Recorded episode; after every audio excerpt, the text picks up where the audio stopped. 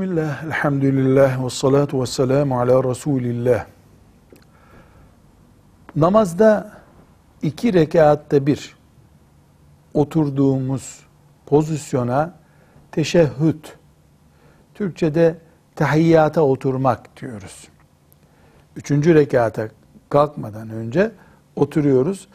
Tahiyyatu, lillahi ve salavatu ve tayyibatu dediğimiz duayı okuyoruz. Burada ellerimiz dizimizin üzerinde olur ve tahiyyatta eşhedü en la ilahe derken la kelimesinde, edatında sağ elimizin bu parmağını, şehadet parmağını kaldırırız. Bu namazın sünnetlerindendir. Eşhedü en la ilahe, la ilahe, ilahe derken parmağımızı indiriyoruz. Sadece la sesi çıkarken parmağı kaldırırız. Bu namazın sünnetlerindendir.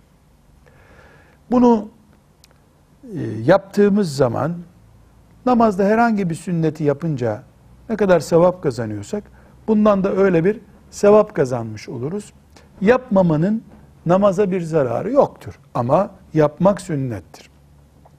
Neresinde nasıl kaldırılacağı konusunda alimlerimizin farklı uygulamaları vardır.